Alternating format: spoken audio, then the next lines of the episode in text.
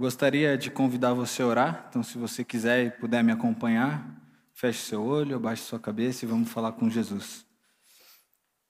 Jesus querido, a gente te agradece porque podemos nos encontrar nesse espaço e saber que nos encontramos com o Senhor. E esse é o nosso desejo, Jesus.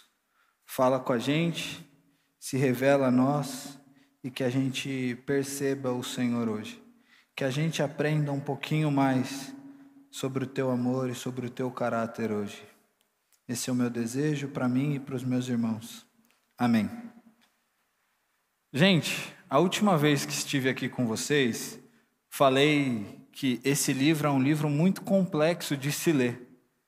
E é difícil interpretar a Bíblia. E hoje eu gostaria de começar falando que é um livro muito apaixonante. Mas que eu não descobri isso cedo.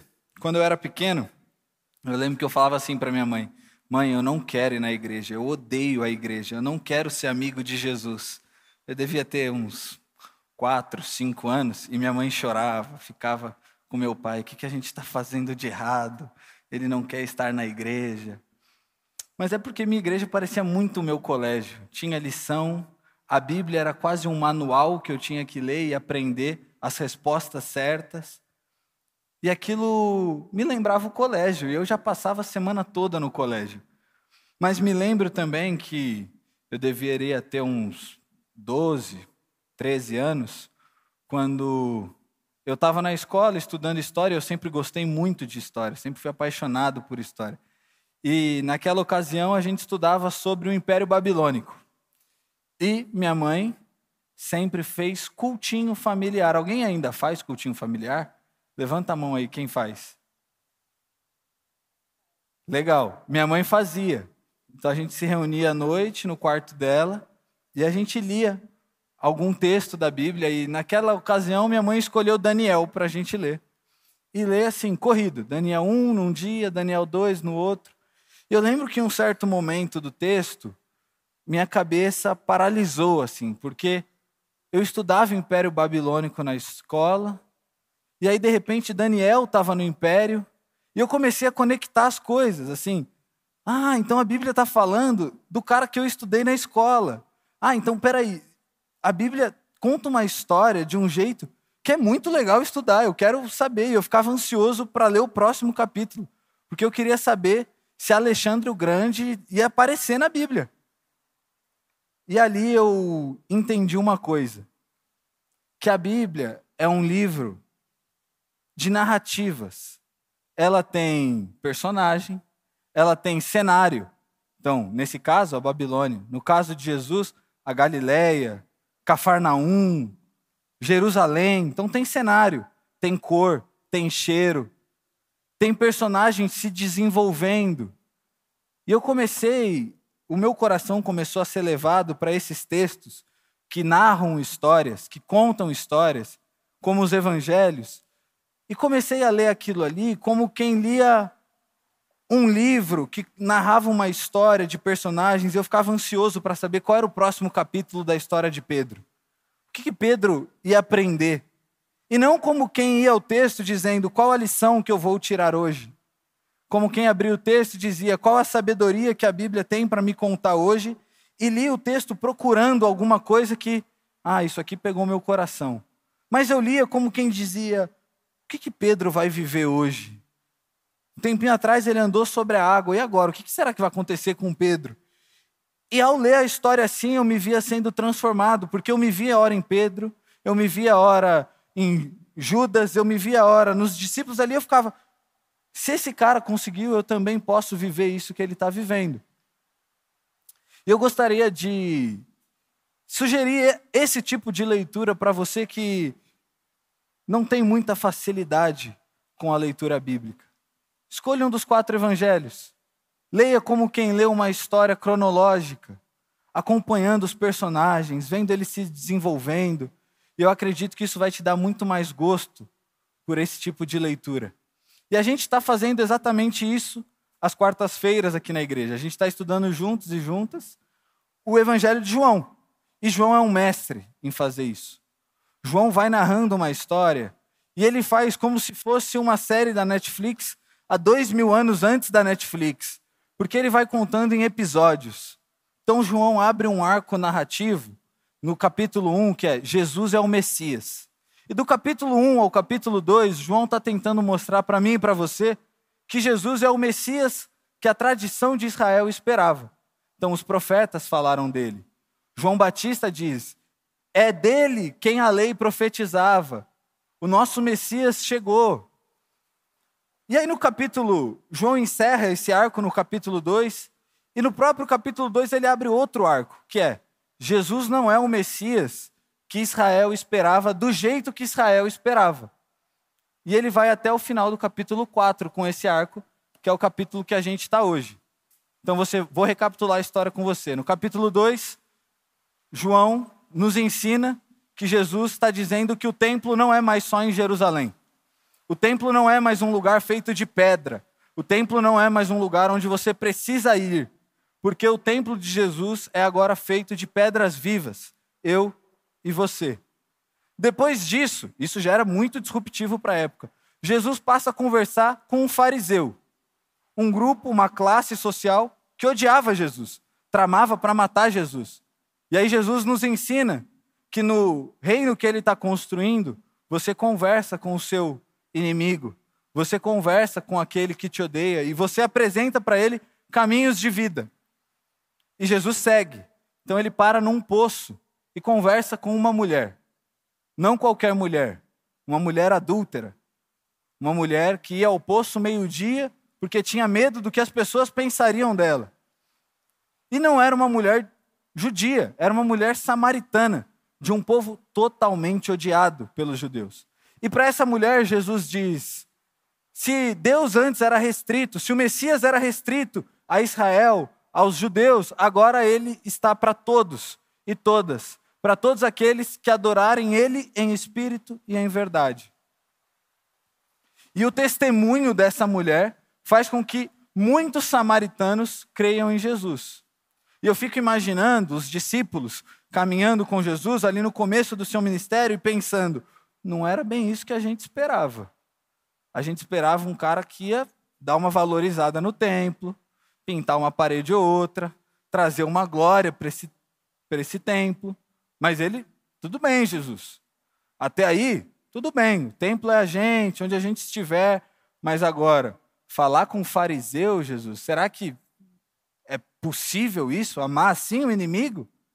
Jesus, samaritanos. Jesus, eles são piores que cachorros. E aí, Jesus, no final do capítulo 4, gente, ele, com todo respeito, chuta o balde de vez. Jesus passa a conversar com um homem que trabalhava para o Império Romano. Era um servo do rei, rei Herodes. Herodes, um judeu, eleito pelo Império Romano a controlar a Galileia.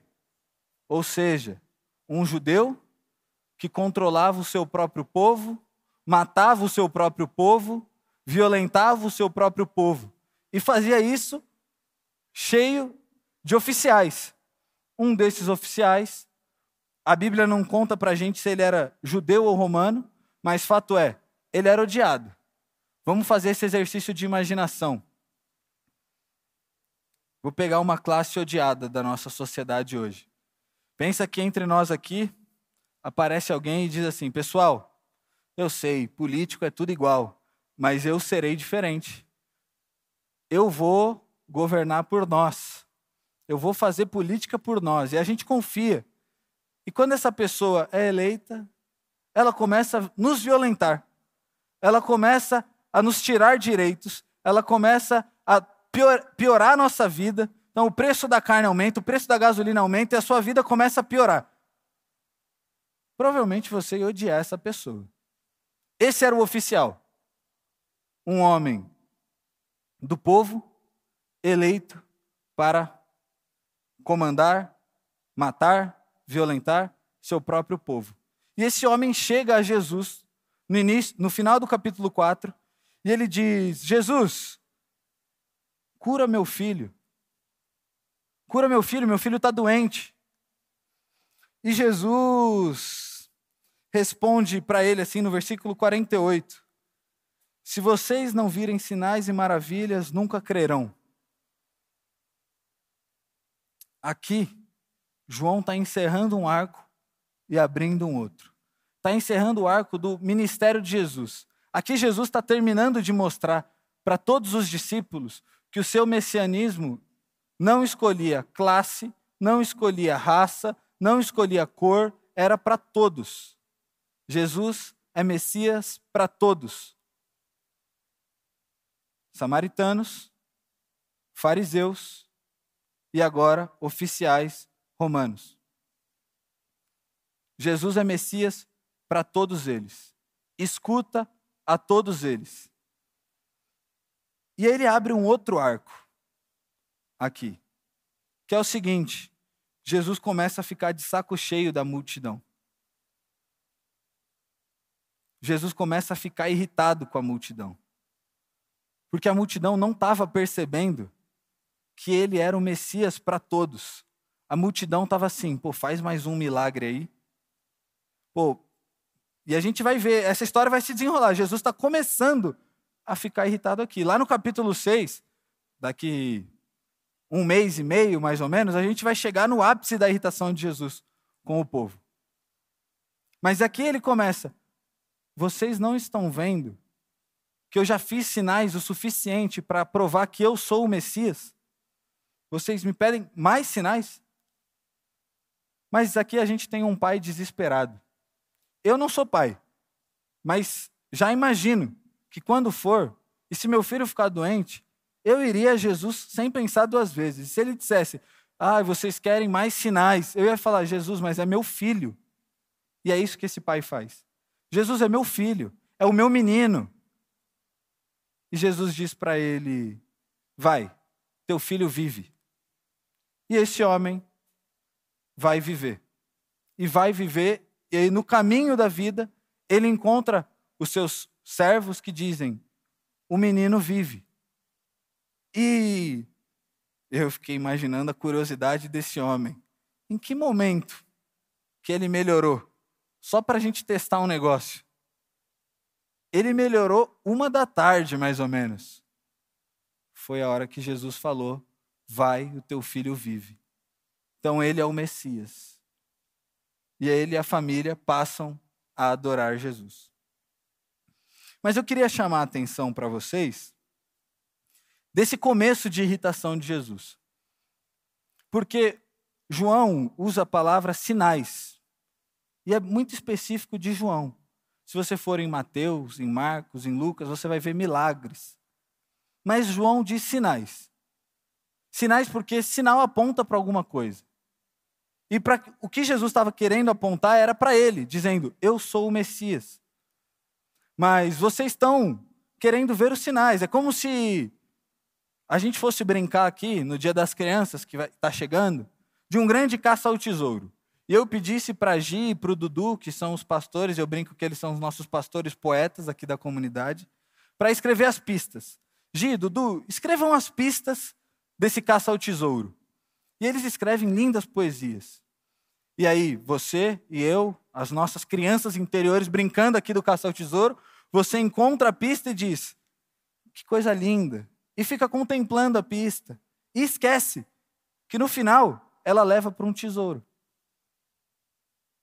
É como se você fosse a um museu de arte e ficasse admirando as setas, as placas que te guiam até a Mona Lisa e você nunca chega na Mona Lisa. É isso que Jesus está dizendo. Vocês estão preocupados e querendo ver sinais e, tão, e não estão percebendo que o que está acontecendo na frente de vocês é o rei do mundo chegou. E ele chegou com uma nova proposta de sociedade, ele chegou com uma nova proposta de relação com Deus, ele chegou dizendo que vocês podem chamar Deus de Pai. Antes vocês não pronunciavam o nome de Deus, agora vocês podem chamar Deus de Pai.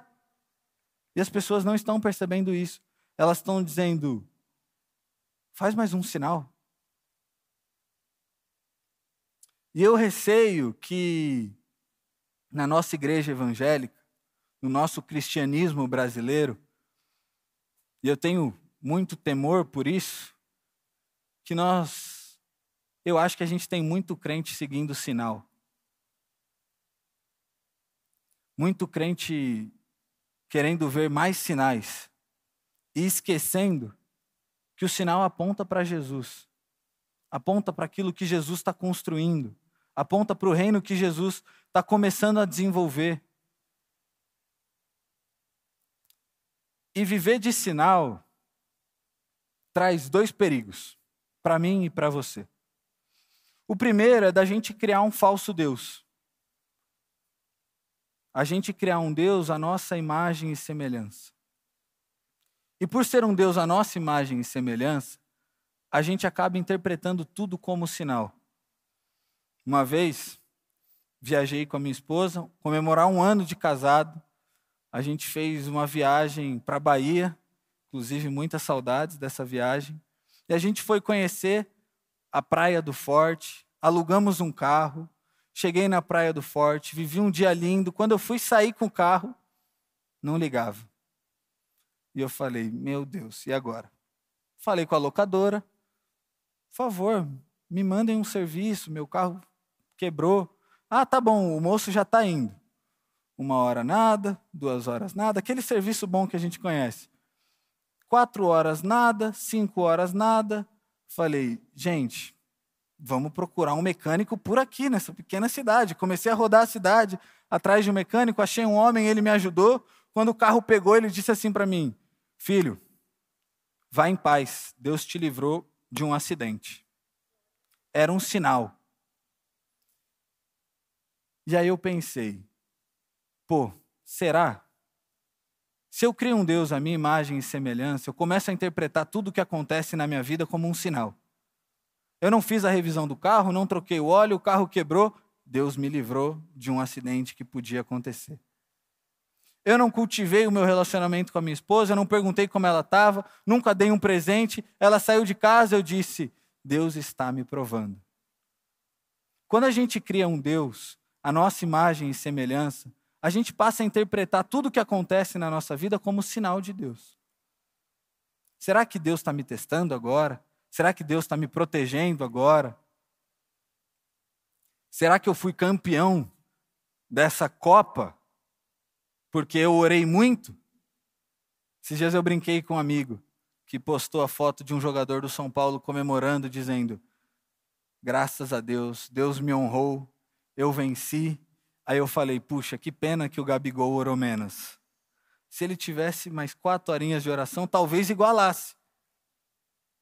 Porque quando a gente cria um Deus, a nossa imagem e semelhança, a gente começa a interpretar a vida a partir de um ídolo. E ela fica vazia. A gente começa a procurar qualquer coisa que nos vai dar significado, que nos vai dar sentido. A gente sai tateando no escuro, dizendo: Isso aconteceu para o meu bem, o meu chefe ficou doente porque ele me atazanava. Vai mexer com o ungido de Deus. Mas tem algo pior do que isso. Tem algo que é pior do que criar um Deus à sua imagem e semelhança. Que é viver uma vida afastada do Deus que Jesus chama de Pai. Por que, que eu estou dizendo isso? Porque se você espera e vive de sinais, sem olhar para o próprio Cristo, você vai olhar e dizer: Deus, por que esse diagnóstico? O que eu deixei de fazer? Deus, por que, que o meu marido foi embora? O que, que eu deixei de fazer com o Senhor? Deus, eu fui fiel.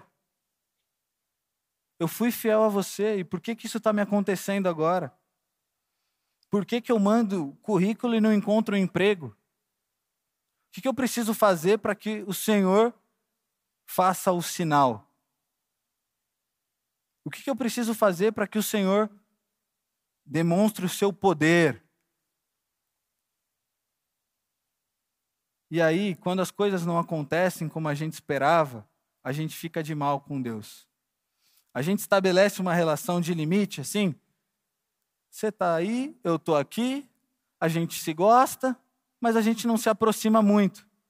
Porque eu já estive próximo e você me frustrou. Eu estive próximo e o Senhor não atendeu legal aquele meu pedido. Porque a gente está olhando para a placa e não para o quadro. A gente está olhando para a dica e não para o tesouro. Porque o tesouro nunca foi o sinal. A obra de arte nunca foi o sinal poderoso. Mas foi um Deus amigo, foi um Deus companheiro, foi um Deus disposto e disponível a todos. Era isso que Jesus estava dizendo até o capítulo 4. Eu estou disponível a todos e todas. Basta você chegar, basta você adorar em espírito e em verdade. Você não precisa mais subir ao monte para orar. Onde você estiver, em espírito e em verdade, ali eu estarei. Porque o amor é o alvo. O amor é o grande plano de Jesus. O amor é o que Jesus veio nos demonstrar. Paulo vai dizer em 2 Coríntios que nós fomos atraídos a Jesus por conta do seu generoso amor. Não foi o generoso poder ou o grande poder de Deus que nos atraiu. Não foi o grande sinal que ele fez que nos atraiu. Foi o seu amor. E é o amor de Deus que vai construir uma nova sociedade, construir um novo jeito de ser humano, construir um novo tipo de relação. É o amor que vai perdoar o que é imperdoável que vai resgatar aquele ser e dignificar aquele ser de novo, que vai te pegar no dia mais escuro e te trazer de volta e dizer: filho, filha, você é alguém que é a minha imagem e semelhança, você tem valor, eu te percebo. Não é o poder que faz isso, mas é o amor. E o chamado de Jesus para as pessoas que estavam ali em volta dele, seguindo ele, era esse: percebam o amor, percebam o amor do Pai que agora está disponível para samaritano, para mulher adúltera, para oficial romano. Percebam o amor que está construindo um novo jeito de ser sociedade. Jesus está dizendo assim: eu estou resolvendo o problema do universo. Eu vim resolver o problema do universo e vocês estão me pedindo pequenos sinais. Significa que você não pode orar pedindo pela cura do seu filho? Não, não estou dizendo isso. Ore. Ore sim, porque Deus faz milagres. Deus faz milagres. Mas o que eu estou te dizendo é: não viva uma vida olhando a placa que fala Mona Lisa para lá. Não viva a vida olhando a dica do tesouro, mas vai até o tesouro. Encontra, encontra o quadro, encontra a pintura, encontra aquilo que Jesus está colocando como alvo, que é o seu amor que é perdoar aquele que te feriu, que é resgatar aquele que estava perdido. Porque se a gente fica olhando e esperando os grandes sinais, a gente deixa passar a promessa mais importante que Jesus fez a nós. Nós não estaríamos sozinhos. Se a gente fica esperando o grande sinal, a gente não percebe que Deus sempre esteve ao nosso lado. Que o bom pastor estava com a gente no vale. A gente estava esperando o bom pastor tirar a gente do vale. Falar, ó, sai, acabou o vale. Só águas mansas, pastos verdejantes, mas não, o vale faz parte da experiência. Mas se você fica esperando o bom pastor te tirar, você perde o bom pastor que está do seu lado no vale.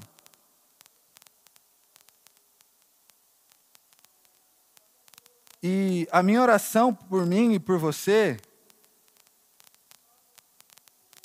na verdade, eu queria orar por você que, enquanto ouvia, disse: Eu acho que eu construí um Deus à minha imagem e semelhança.